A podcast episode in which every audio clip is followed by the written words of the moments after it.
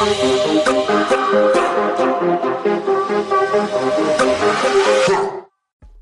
now, the time fight fans all across the globe have been waiting for. It's the Trackstar Sports MMA main card with your man, The Voice. As always, let's start off with some headlines and hot takes. It's official. CM Punk versus Mike Jackson in Chicago. That's right, it's going down. what? You thought I was going to talk about Conor McGregor officially losing his mind? Oh, I will. But let's hold that for the UFC 223 news, shall we?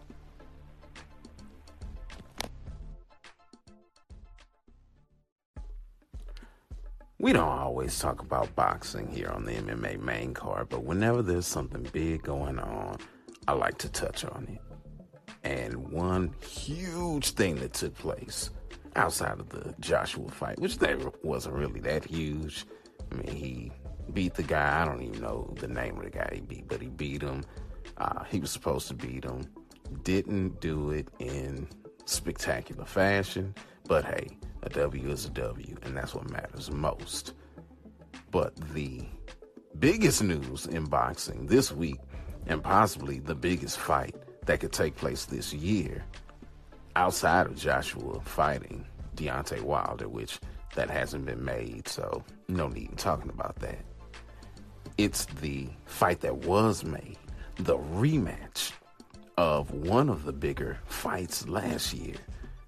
Canelo and Triple G. And Canelo pulled out of the fight.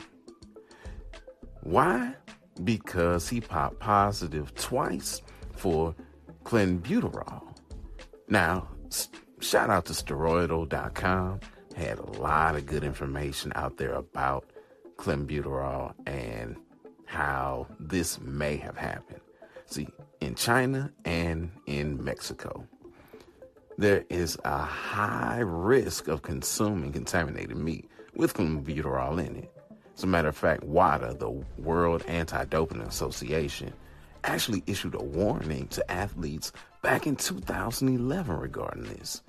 And USADA, which is the organization that the UFC uses to uh, handle their anti doping cases, they had a statement regarding contaminated meat, and it reads Consistent with numerous prior reported cases globally, the issue of illicit administration of clenbuterol to animals destined for food production can result in, under specific conditions, a positive sample for an athlete. Now, what does this have to do with MMA, you may ask? Glad you asked.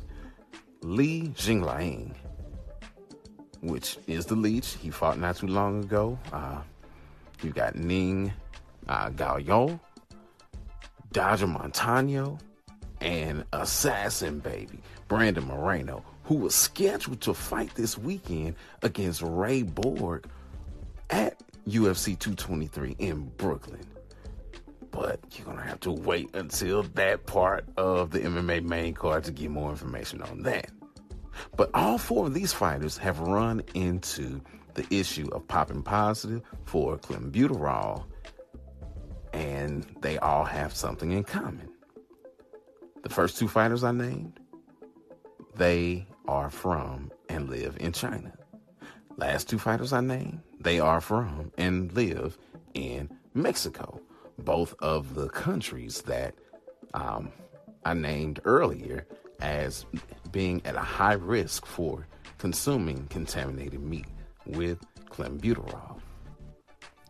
Now, Francisco Rivera probably has the most prominent case uh, as far as this is concerned within the UFC. He said that he ate some meat in Mexico, provided some bank statements proving his whereabouts, but they looked shady. So USADA said, hey, let's uh, go to your bank together and we will get the statements from them showing that this indeed did happen and you know everything will be fine well Francisco did not show up. Why didn't he show up? He said he was in Mexico. Oh, this is crazy. He got a four year ban, which is equivalent to a death sentence uh, in MMA. But he got a four year ban for popping positive based on all of this. And here's the kicker here's the reason why. He was given two years, but decided to take it to arbitration. And then he dropped the ball, so he got the book thrown at him, and rightfully so. Bringing some shady documentation and then after all this that you've gone through, you get to the point where you can have your name cleared and you don't show up to your bank with USADA because you're in Mexico. Yeah, it just doesn't quite add up. Someone else that had some commentary regarding Canelo and the clenbuterol failed drug test earlier this week was Jay Glazer. Now, Jay Glazer is known as an NFL insider, uh, working with Fox Sports regarding that, but he's also known in many circles as a trainer for MMA, specifically for football players as well as other celebrities. Now, as far as the MMA main card is concerned, the thing that really stands out about his statements earlier this week when he was caught on the streets by TMZ Sports is what he had to say about Floyd Mayweather training for an MMA fight.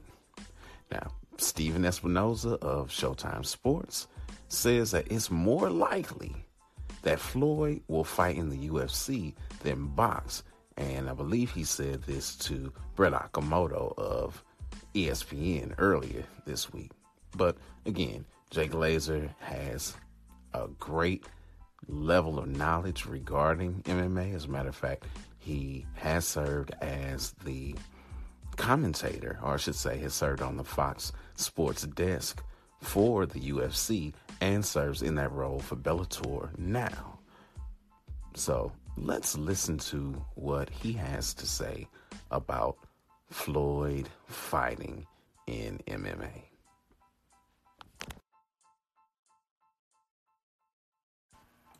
What do you think about uh, Mayweather uh, training with Woodley? I love it. He's in a good hand. He's in the right hand. You want to you want to learn wrestling? Tyron's got to learn it from. No doubt. Do you think that uh, Do you think that Mayweather will be successful with it? Uh, he got the right work ethic for it. I don't know how good he's going to feel when somebody kicks him in the leg or in the head, but he's got the right work ethic for it. How do you feel about? Do you believe that this uh, this I, Canelo? I love, I love anybody who's going to try to push their breaking point, push themselves to something else. I will never hate on a guy for saying, you know what, that's the toughest sport in the world. I'm going to go in there and try and do it. God bless him. Fair, yeah. Fair enough. There have been so many developments this week in MMA. Much of it has been overshadowed by UFC 223, but man, so much stuff has happened. Brock Lesnar's manager has said that he wants to fight. Dana said that he wants to fight, and Dana has said that he will fight. Said it on UFC Tonight, has also said it in some press conferences recently. But when it comes to Dana saying things, you just aren't sure about what's real and what's fluff. Lesnar did take a picture with Dana at the PI earlier this year when the WWE was in Vegas for an event. Now, according to Ariel Helwani, it's all but a foregone conclusion that Brock will be returning to MMA. Now, he still has a six month USADA suspension to serve because he took himself out of the testing pool uh, when he was, went back to wrestling and when the suspension was handed down. He just didn't want to be bothered. All this leads me to one very important question. What happened to the Jon Jones USADA hearing? It was supposed to be in March. Here we are in April now. No word about that has been stated whatsoever. What gives? I don't get it. Especially seeing as now you're asking, what does this have to do with Brock Lesnar? Well, after winning the fight, that was then overturned because of the uh, positive test that Jones had. He said that he wanted to face Brock Lesnar at heavyweight. And that's still a huge fight that many, many, many, many people would like to see. Again, what's going on with this hearing? When Jones went before the uh, California State Athletic Commission, who works very, very closely with USADA, seemed as if they were like, hey, we're going to let USADA handle this as far as the ruling is concerned, as far as the time is concerned, and we'll follow their lead regarding that. They were talking about 18, 24 months. That's what they thought was going to happen. But why hasn't any more information come out? Inquiring minds want to know. One thing that you don't have to inquire about when it comes to the California State Athletic Commission is that they will be sanctioning a fight at the Staples Arena on August 4th for the UFC. And who headlines it? TJ Dillashaw and Cody Garbrandt. They're gonna do it again, brother.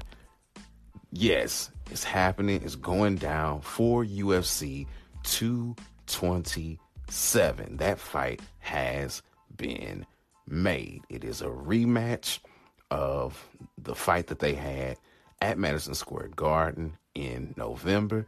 TJ really didn't want to do it again, especially not this soon. He was like, hey, when I lost my belt to Dominick Cruz, I didn't get an immediate rematch. Why should Cody get an re- immediate rematch? Well, seems like that's the best fight to make, so that's what's going to happen, especially after this week with Dana saying, look, or I should say last week, he said, look, TJ and DJ is not going to happen. So they made this fight happen, and there's some rumored fights, or I should say, a fight is being rumored for DJ coming up around that same time frame as well. But I'll share more information about that as things shake out. One thing that has shaken out when it comes to the welterweight division, like I told you over the past couple weeks, it's been a lot of rumblings, a lot of things going on as far as fights being made. One person who threw their hat in the ring to fight uh, Rocky, or I should say, to fight Darren Till, is Rocky Edwards after he won his fight on the London card on Fight Pass in March. Well, he did not get that fight, uh, but he said when he put that out there in some post fight press conferences that, hey, if that fight doesn't go down, I would like to fight Donald Cerrone and ask, and the UFC shall give. And sure enough, he's going to fight Cowboy. This will be the highest profile fight of Rocky Edwards' career because not only is he taking on an absolute legend in Cowboy Cerrone, but this is going to be a headlining fight and guess where it's going to take place? Singapore. Why? Because, hey, you need a headlining fight for Singapore. Cowboy is a headliner. Cowboy versus a rock would do numbers uh, wherever it goes. So they figure, hey, why not?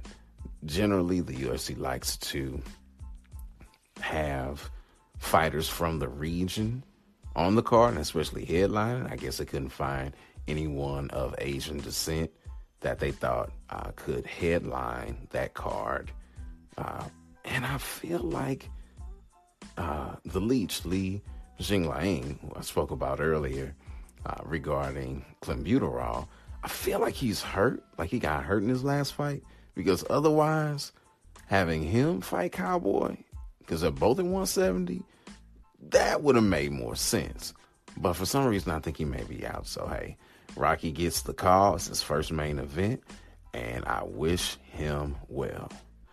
Now, Cowboys also stepping in to fight Matt Brown, or I should say, stepping in for Matt Brown to take on Carlos Condit. That fight takes place, ooh, I think next week, or it's going to come up really soon. Now, this time it's not Cowboy Cerrone, it's Cowboy Oliveira. Although Cerrone will probably do it if they let him. But seeing as Condit trains out of Jackson Wink, and that's where Cowboy Cerrone trains as well, even he might pass on that fight.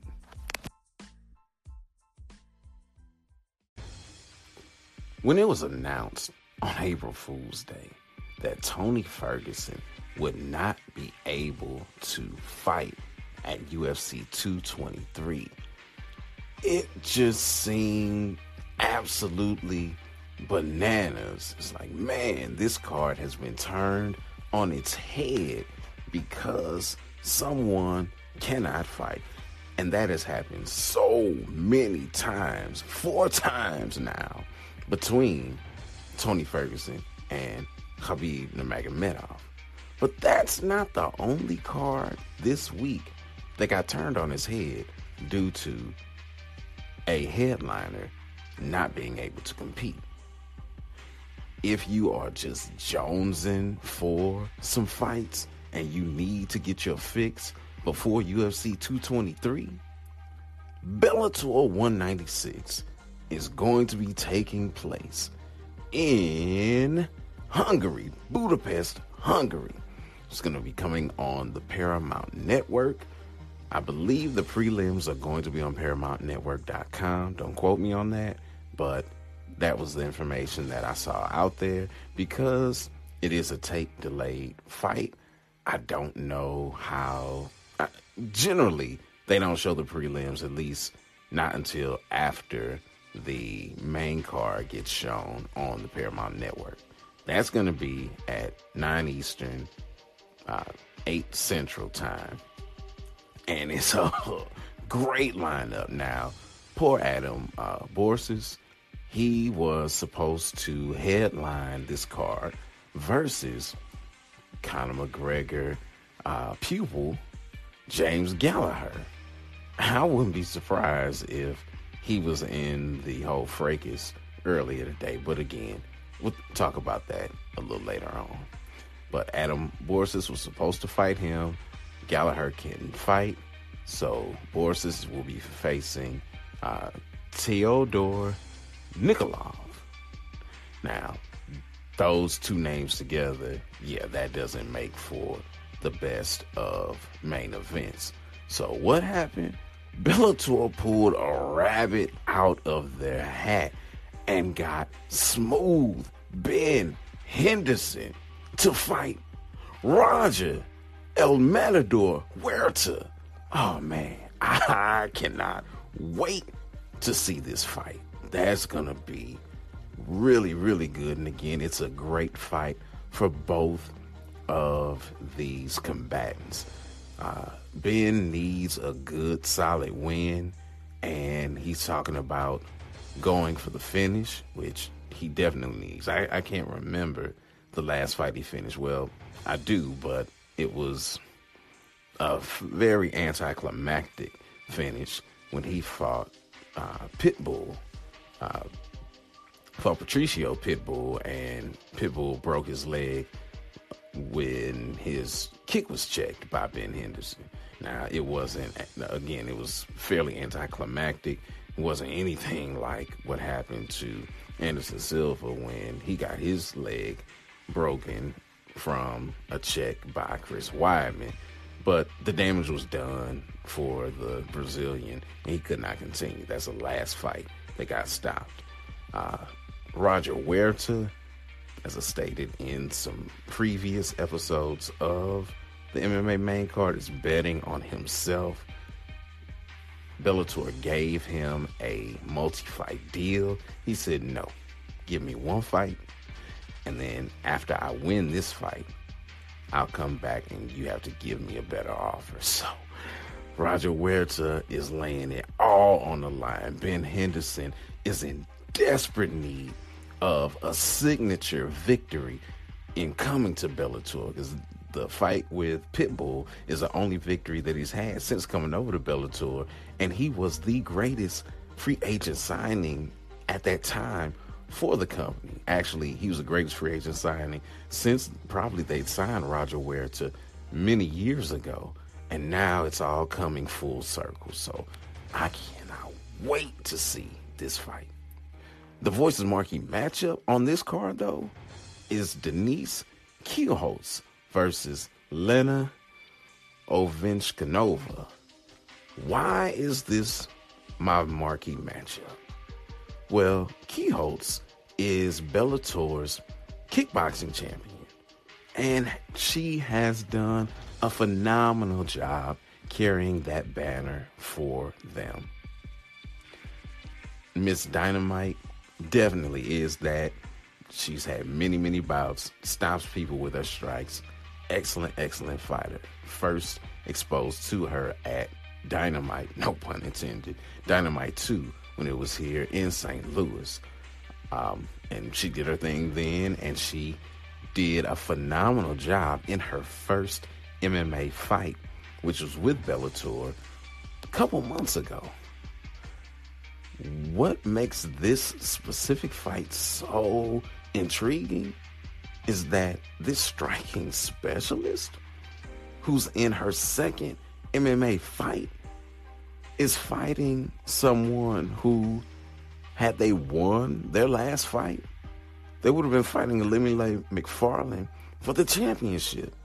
As a matter of fact, uh, Lena's last opponent, who she lost to, is the person that's going to be fighting Ilima-Lei. That fight got made recently.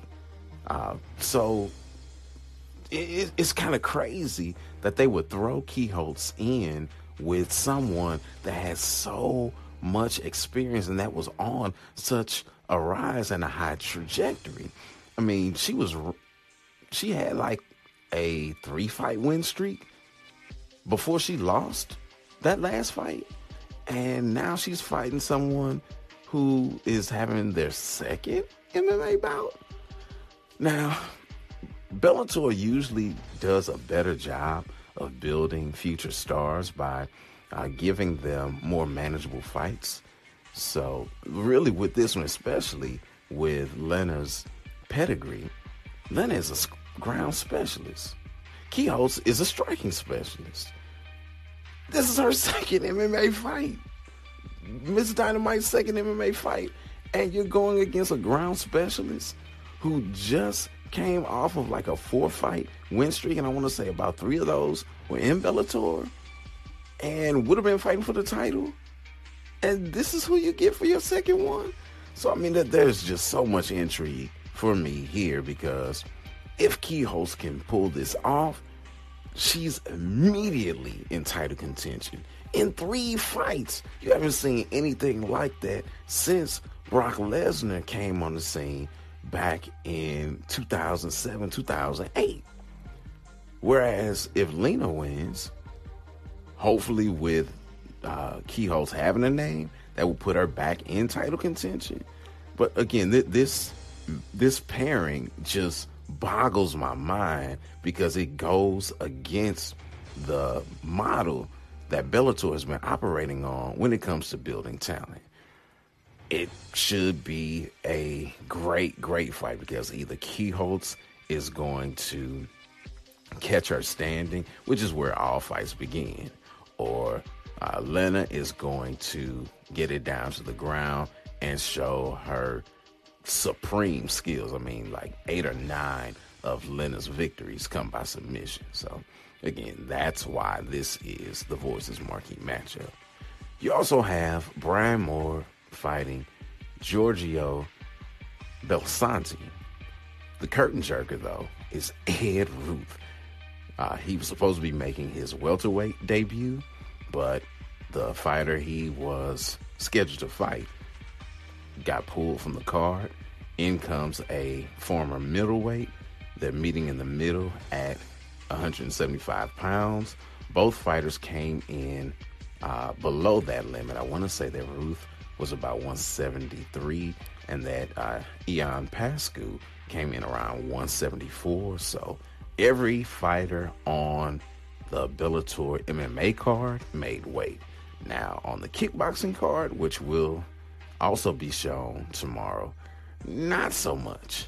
But I think most of the people who, or I should say, the ones who did not make weight, aren't fighters that you would see uh, anyway. John Wayne Parr's fighting, that should be good because he always brings it. And then Raymond Daniels, whoo, man, if you have not seen this man fight, you definitely want to watch the Paramount Network tomorrow because he does his thing. A lot of fighters, including welterweight champion Tyron Woodley, will bring in Daniels for their camps because he is a sports karate specialist. So when they need to face someone who has that kind of background, Raymond Daniels is the go to guy. As a matter of fact, Daniels has also trained with former welterweight champion and welterweight kingpin GSP. As a matter of fact, when Daniels made his debut, also at that Dynamite card that I was speaking about, uh, that took place here in St. Louis a couple years back, GSP was there and in his corner. So, you know, you getting GSP to St. Louis, you know it's something special about you.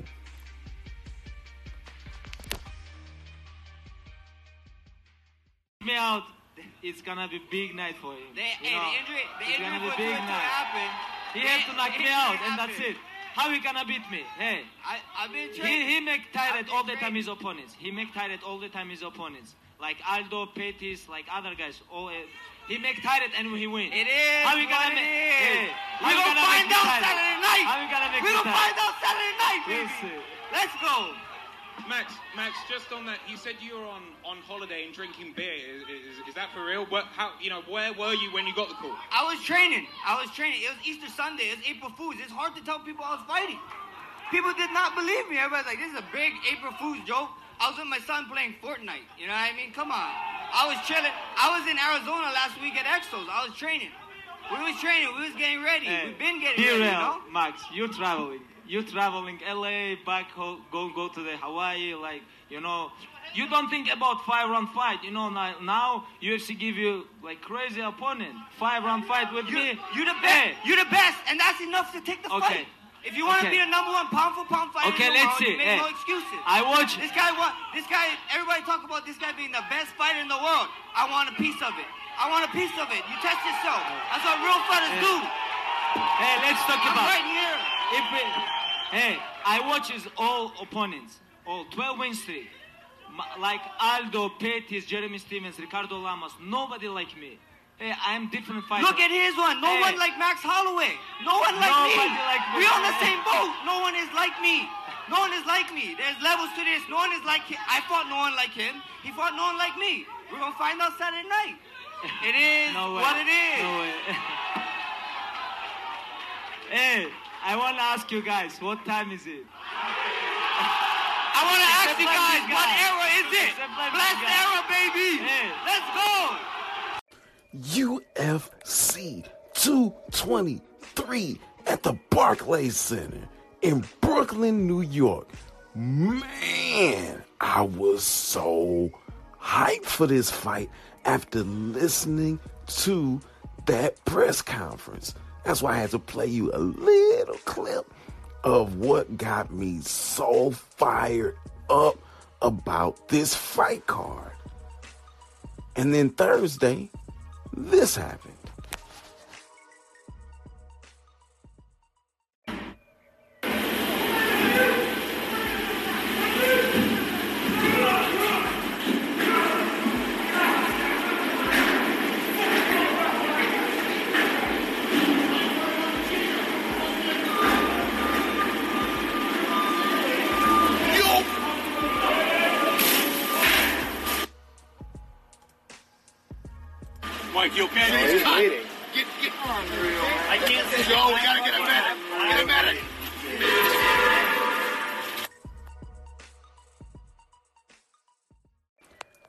Conor McGregor showed up and left his mark on UFC 223, figuratively and literally.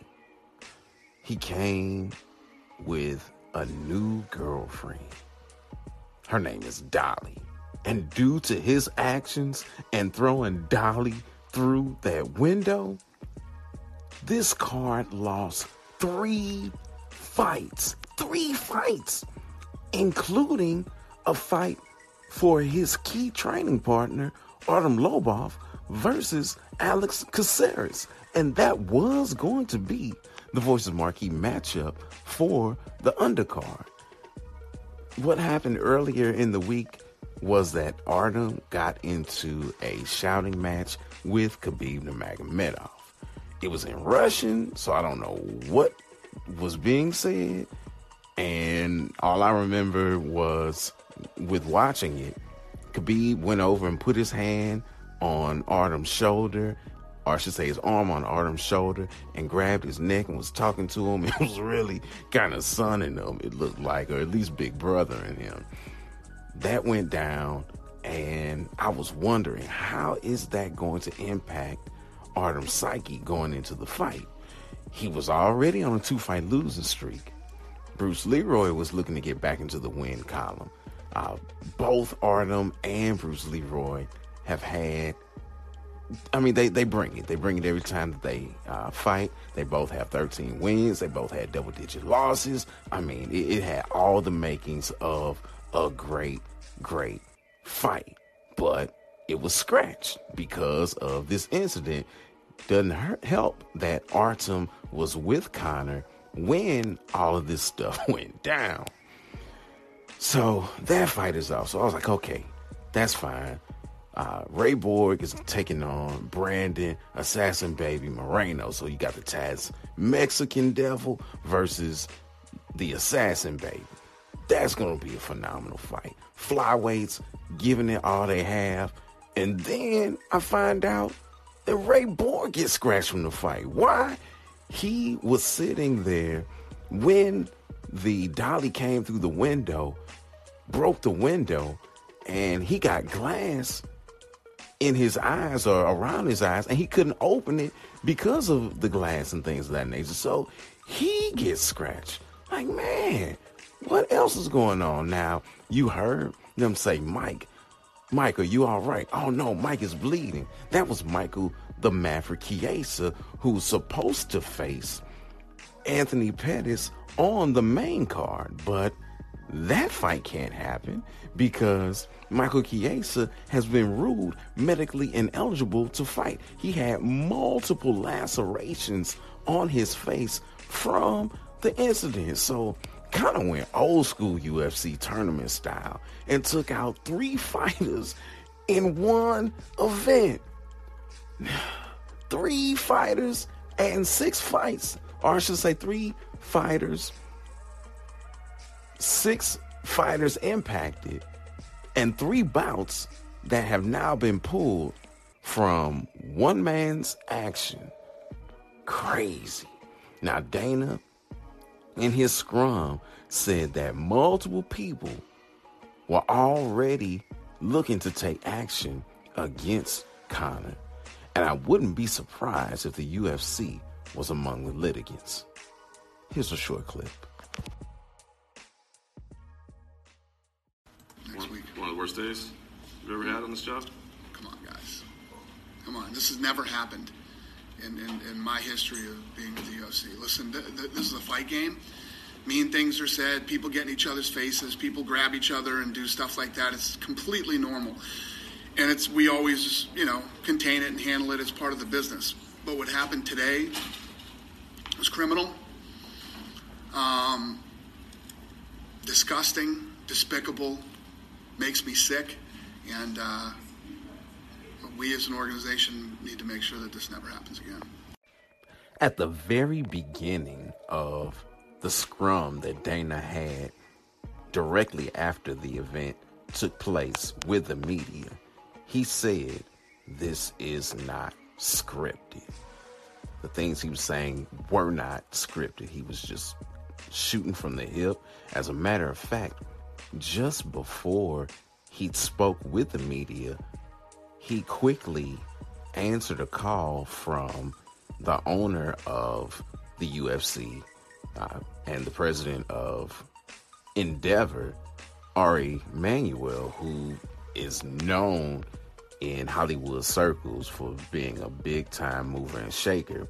He said, Look, I'm getting ready to talk to the media. I'll have to get back with you. That's how important what he was doing was, and the lack of scripting that went along with it. He didn't even have time to talk with the person, the money man who's over everything. The UFC does have an official statement, however, and I'll read it to you. During today's media event at Barclays Center to promote UFC 223, Khabib versus Holloway, Conor McGregor and Artem Lobov entered the building accompanied by over a dozen individuals. The group, which included Conor McGregor and Lobov, vandalized the vehicle that contained a number of athletes competing at the event taking place this weekend. NYPD was immediately alerted and is currently in the process of investigating the situation. UFC is working very close with the New York New York Athletic Commission, Barclays Center Security, and law enforcement authorities. All parties are working together to ensure the highest standard of proper safety precautions are implemented to protect fans and athletes. The organization deems today's disruption completely unacceptable and is currently working on the consequences that will follow. Immediately, Lobov has been removed from this weekend's card, and individuals involved in the incident are not welcome at tomorrow's ceremonial weigh in or Saturday's event at Barclays Center.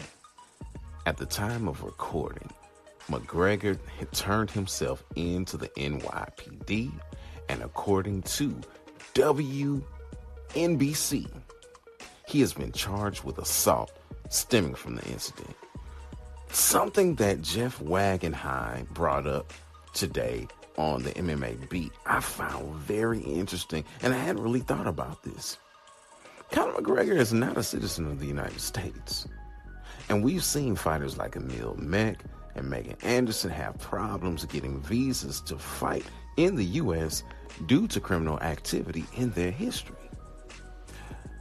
This was criminal activity in the United States of America on U.S. soil. Conor will be hard pressed to find another country in the world where he can make as much money fighting as he can in the U.S. On top of this, Look for sponsors like Budweiser, Monster, and Burger King to end their relationships with him. About half of the fight card was on the bus that he attacked. And if I were them, and or if my fight got canceled due to this, oh, I'd be suing Conor. You're looking at 20 to 25 lawsuits 20 to 25 sets of lawyer fees, 20 to 25 settlements. The windfall that he got from his fight with Mayweather looks like it's taking wings and flying away. He's going to have to fight just to keep from going back on welfare. Now, this is possibly a blessing in disguise for the UFC, as they've been looking for some way to put Conor McGregor in his place. Looks like he may have done that for them.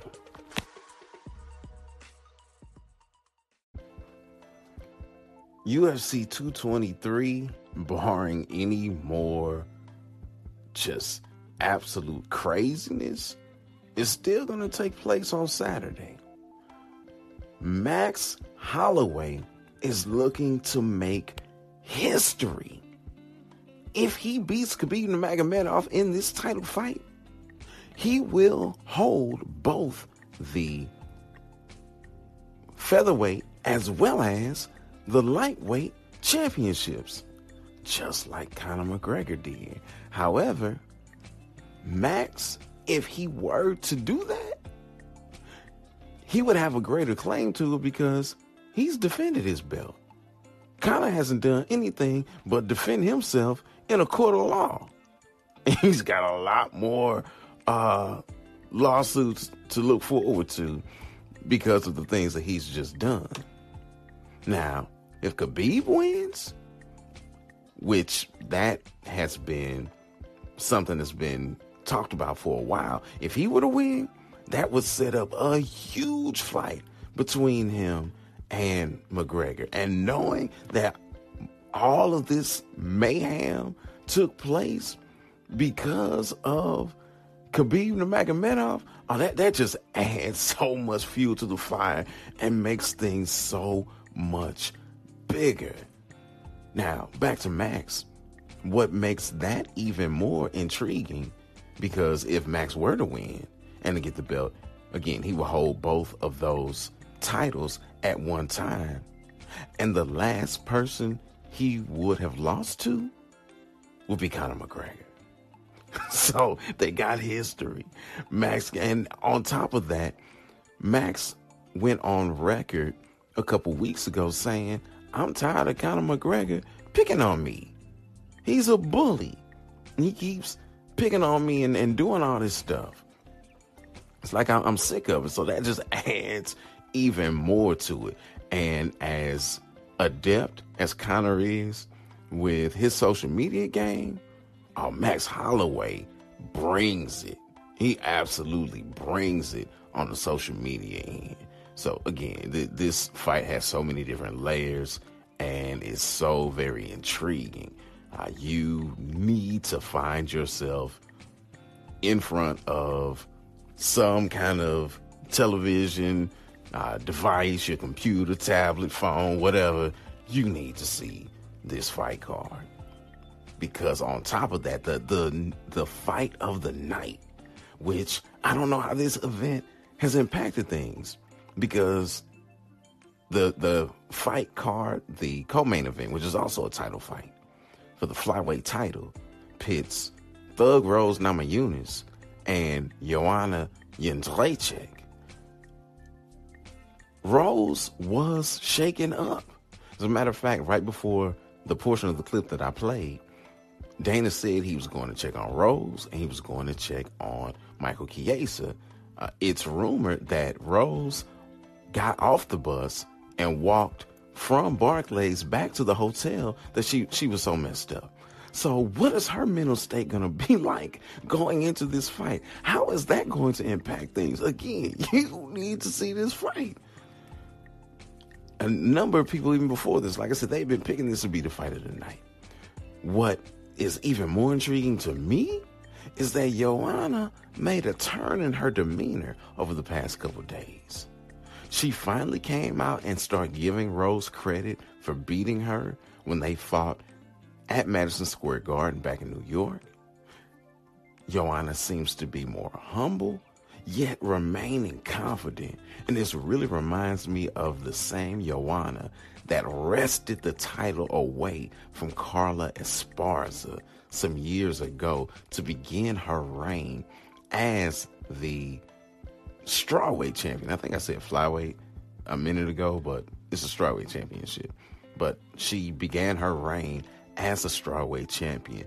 That's the Joanna that I saw in the press conferences today.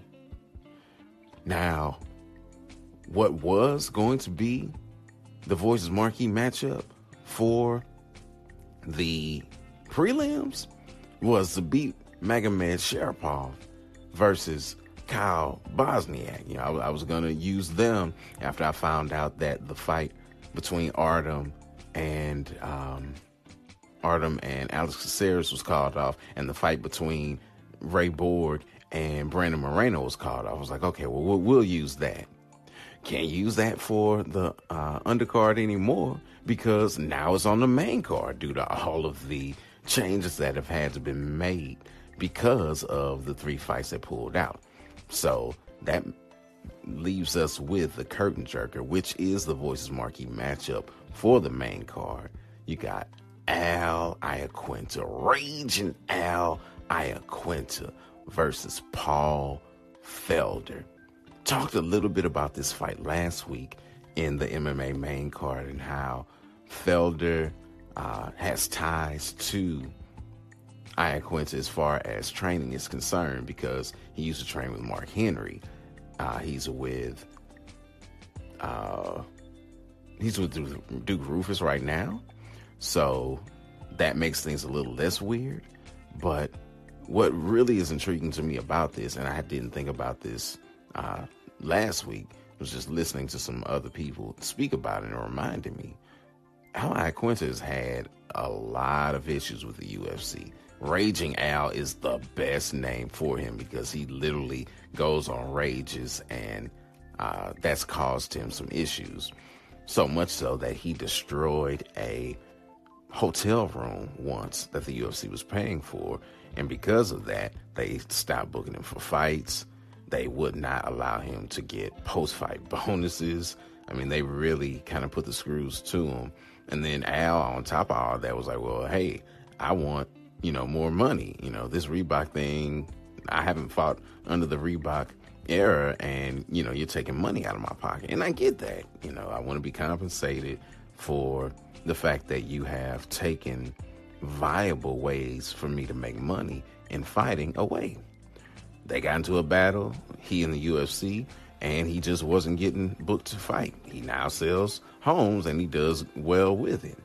With all that being said, he is one of the few fighters who's from New York that's yet to fight in New York.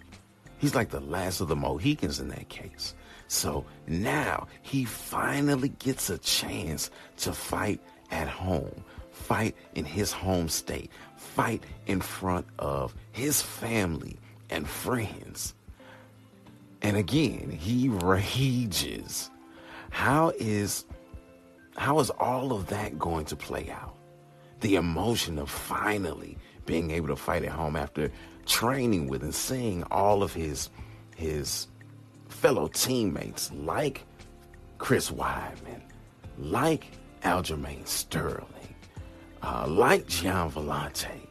You see all these people fighting, and you never get a chance to fight New York, and now you do. That yeah, it, there, there's so many levels to this card, and that's the reason why at least that specific fight is my marquee matchup because I want to see how he deals with all of that. And Paul Felder has been on a roll. He has been stopping people. I mean, going to Roufusport has been a great metamorphosis for his fight game. So that's why that's a fight that I'm very, very interested in. Now, on the undercard, like I said, so many things were gotten turned around. So my marquee matchup for the undercard now is Ashley Evans Smith versus Beck Rawlings. I stated last week that this fight is for their UFC life. Both of them on losing streaks. And though this fight takes place in the newly minted flyweight division, this is a loser goes home match. Historically, the ladies bring it. Beck is fighting not only for her career, but for her son. She's a single mother. She's trying to make the best out of her life so that she can provide for her son. She needs a win. She's like on a three fight losing streak. And I think of all of her fights in the UFC, she's only won one. So she's got to win. And Ashley, on the other end, she wants to be known for being more than the woman who KO'd transgender fighter Fallon Fox. She wants to be a champion. And this new weight class could be just the opportunity she needs to achieve her goal. So, with all that being said, that's my marquee matchup for the undercard. Joe Rogan, Jimmy Smith, and Jon Anik get the call for this card. And this trio debuted earlier this year. I want to say UFC 221.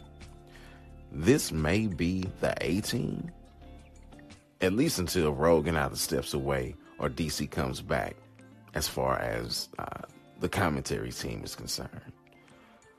Oh, man. But fight fans, it's not over. The drama or the possible drama regarding UFC 223 is not over. The the things that have happened, the, the things that have been discovered, the things that have been shown, yeah, it, it's not over. It's not over. There's more. On average, as I shared last week, on average, one fight per card has fallen out due to weight cuts this year. Oh, and Khabib Nurmagomedov notoriously has issues making weight. He's huge for the 155 pound division. The, notorious for uh, not making weight. No pun intended there. But on top of that, he dropped his nutritionist this week because he felt like it was a conflict of interest. This same nutritionist is the first call that Max Holloway's camp made before confirming that they would fight. Why? Because it's the same nutritionist that Max uses to get down to 145. He had to make sure that in six days he could make it to 155 because he's got to be at 155 or less to fight for the title. That one pound allowance doesn't fly when you're fighting for the gold. Once they got the green light from Lockhart and Tyler Minton, then Max said, okay, let's make the fight happen. So Khabib was like, eh, I know you guys have a relationship with him, so I'm just gonna do things myself. But he's always missing weight. So if he misses weight, he's ineligible to fight for the title. Again, there, there's so much that could still happen regarding all of this. You gotta stay tuned. Oh, and on top of all that, the UFC 25 year press conference is tomorrow, and they're going to be announcing fights and having fighters speak. One of the fight cards that got made officially, which I did not mention earlier, is an interim title fight between Rafael Dos Anjos, or Rafael Dos Anjos, I'm sorry, and Colby Covington. That's going to take place on the May 12th card in Rio, which is UFC 224. They're doing it for the interim title. At first, I was like, that's bogus. They shouldn't be doing that because it's not like Tyron hasn't been an active champion. If what Dana says is correct, Tyron won't be back until late summer, which means August at the earliest you know, and, and if something were to happen, then you'd be pushing in the fall of September. And at that point, it would be a year since he defended his belt. After a year's time, that you know that that gets a little touchy. That gets a little touchy. Now, had he been able to come back in June, July, I say no, don't do that. Um, but with him coming back, or at least Perdana coming back that late, it, it gives them the opportunity to say, "Hey, come on, let's let's do this interim title uh, just in case." Bottom line, they needed to beef up that card there in Brazil. Colby Covington will definitely do that for them as being someone who has a track record of a poor relationship with the country of Brazil. Yeah, that's that's gonna be bananas. And as I stated in a recent edition of the MMA main card, when I listened to the press conference that they had for the fight, I fell asleep. It was just boring, absolutely boring. I, I went to sleep so bad that I didn't even know I was asleep until I woke up. That's how bad it was. Believe me.